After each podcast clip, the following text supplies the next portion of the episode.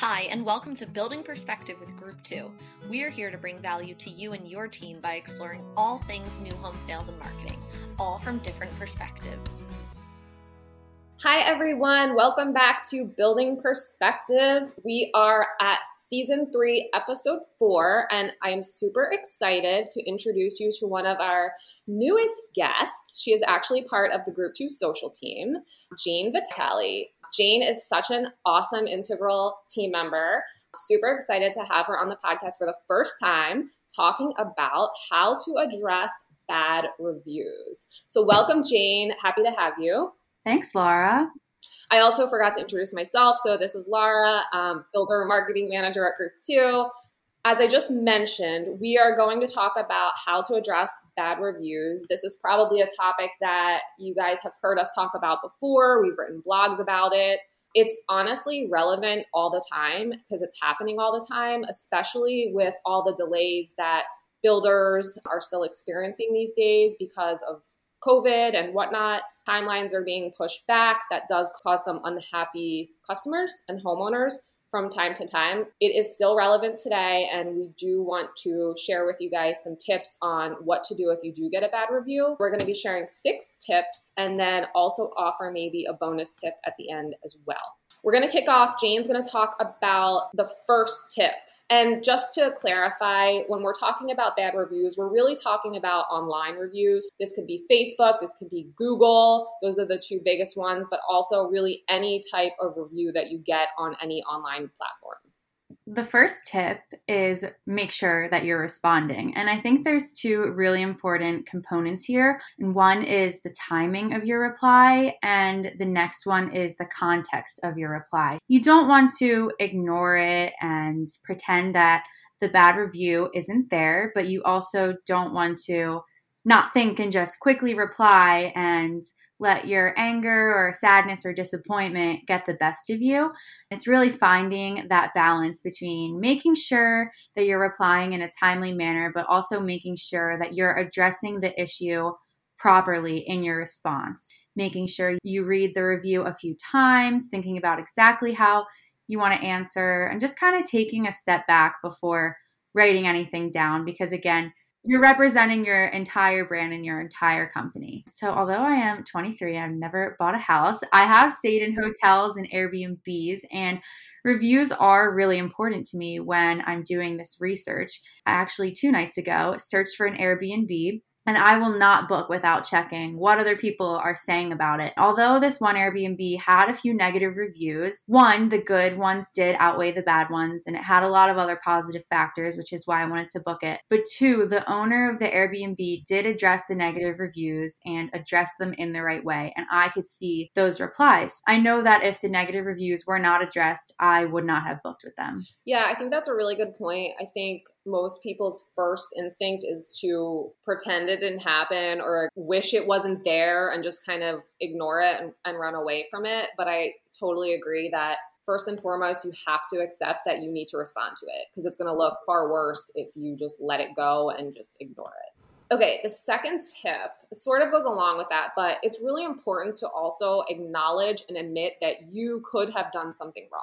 Yes, there are some crazy people commenting incorrect and false things a lot of the times, but sometimes you do mess up and you do have to own it don't get defensive. If someone is upset and they're commenting with a bad review, something went wrong along the way. Really just try to take a deep breath, acknowledge that you could have done something wrong. You're human, you're flawed, and it's okay. But I think accepting that is an important step in being able to respond in a way that is appropriate and also with some empathy. Yeah, I totally agree. And that kind of leads into also, Jane, I guess the next tip. And the third one is to take this offline. After you've taken the time to figure out the best way to address the issue, it's time to really take those words and turn it into action. You don't want to wait for a response back from the customer. You don't want to leave it with, please contact us here or something like that. Whether you are right or wrong, it doesn't matter because this is your business and your job. So you want to say that you will contact them moving forward. First of all, it shows that you're taking responsibility and initiative. It also drastically cuts down the chance of like an online fight. There's no need for that, and it will just hurt your brand even more. Also, some of the things that people say online, they would never say in person or just one on one if that's through an email or a phone call.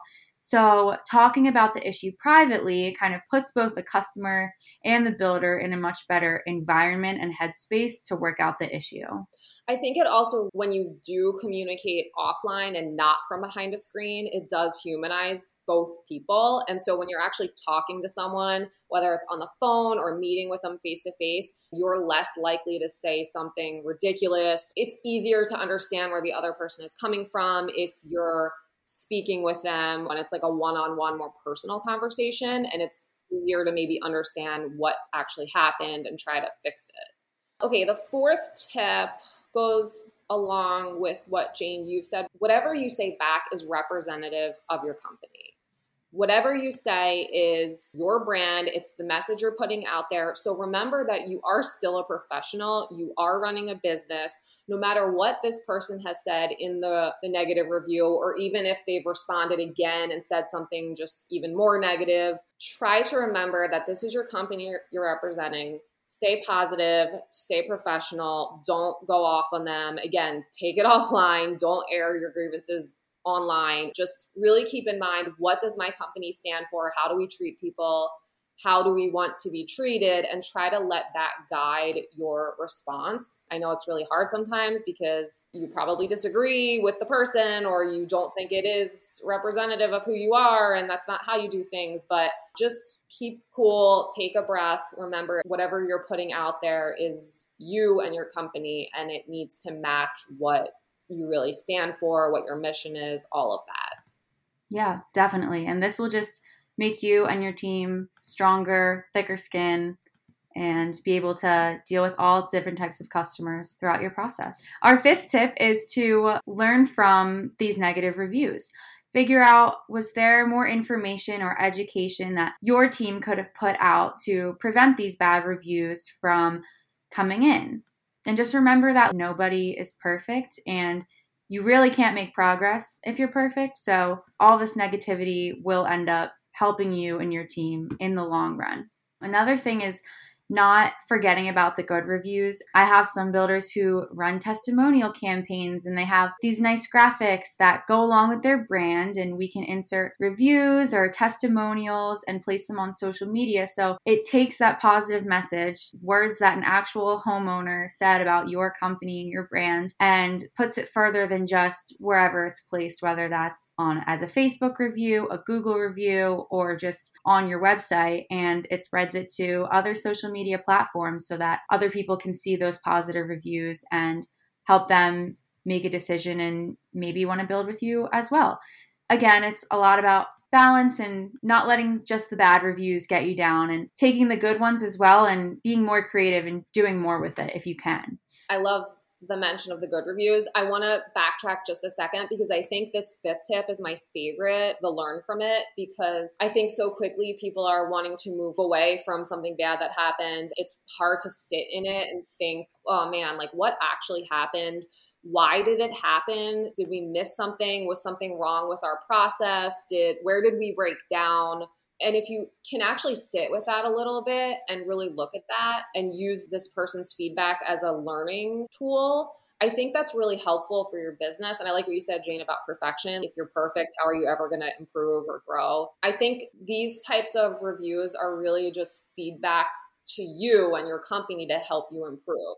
So asking yourself, why did this person have a bad experience? Did we miscommunicate something? Is there like a hole in our organization that we need to fill? And then also, you had brought this up before. Could we create something, whether it's email content, blog content, social media content, something on the website that would have better educated and informed this person about how our process worked so we could have avoided this bad experience? And if there is, and if we find that by taking this person's feedback, let our team create that information and be more of an educational resource to try to prevent this type of situation moving forward. So I think there's so much you really can learn from these types of reviews that can really make you a better company. I think it also makes you a better person because this is advice and tips that you can use not only professionally but personally too. It definitely blends into a lot of different areas of life, not just work and professional. I want to bring up one thing in relation to how you could learn from the review or did something happen or was something broken in your process,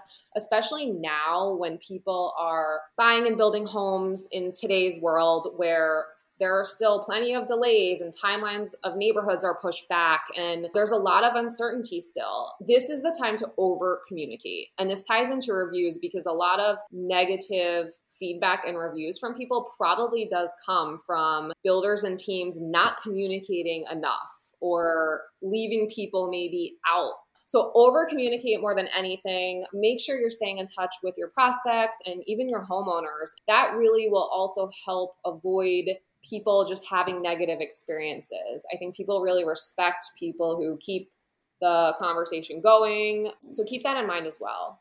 The sixth tip, Jane, you actually talked about this a little bit as well when we were talking about the fifth one. You mentioned keep going. Don't let the bad reviews outweigh the good ones. There are probably plenty of good ones that you've gotten. And just because one is negative, that one stands out the most. I think that happens with all of us. It's really hard to get negative feedback in general but don't let it get you down. Keep going. You got to keep putting one foot in front of the other. It's not necessarily a bad thing that you got a bad review. It's more how you handle that and how is that reflective then of your company. And if you're making a mistake and you get a review about it, you'll probably never make that mistake again. And you're not going to be perfect. It's going to happen over and over, probably, but hopefully it gets a little better each time and you learn something new each time as well. So, those were our six tips. I did have a bonus tip that I wanted to share. So, we're talking a lot about bad reviews. We just left off with mentioning the good reviews. And there are some really great things that builders can do to help motivate their teams to generate more good reviews. Yes, we have to deal with the bad ones, but we also want to celebrate the good ones and we want to get more of them if possible. So there are some things that you can do. We've had builders create really cool internal programs that help motivate their internal team to generate more reviews. You can give this program a fun name. We have a builder who has named their program Mission 5 Star because they're on a mission to get 5-star reviews. So this program can consist of emails that go out to the team weekly. You can have incentives, contests. If someone gets a five star review from one of their homeowners, then they get a gift card or something like that. You can make it fun. So it's not just like, oh, I have to try really hard and ask all these people to give me a review. It, it can be fun and turned into something that the, the team has bought into and that the team is excited about. So I just wanted to share that there are ways that you can have more good reviews to outweigh these bad ones that come through.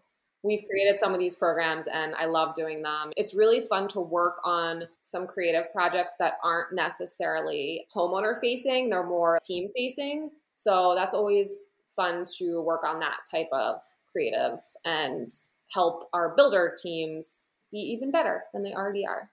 All right, so six tips and a bonus tips how to handle bad reviews. If you have any questions for us, you can reach out to anyone on our team. Jane, like I said, is a rock star on the social team dealing with reviews all day long on social. So, Jane's your girl. Thanks, Laura. Yeah, we're excited to share this info with you guys and happy to have you listen to the podcast. So, We'll see you next time. Any parting words, Jane? It's been great. Thanks so much for having me on the podcast and tune in next time. Bye, everyone. See you guys.